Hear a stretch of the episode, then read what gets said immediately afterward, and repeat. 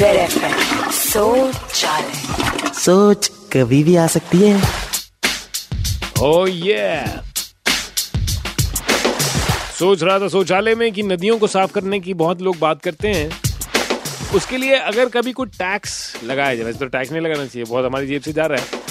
तो उसका नाम हो सकता है नेकी कर जैसे आय कर होता है वैसे नेकी कर क्योंकि नेकी कर दरिया में डाल। दरिया साफ़ हो जाएगी। सोच सोच कभी भी आ सकती है।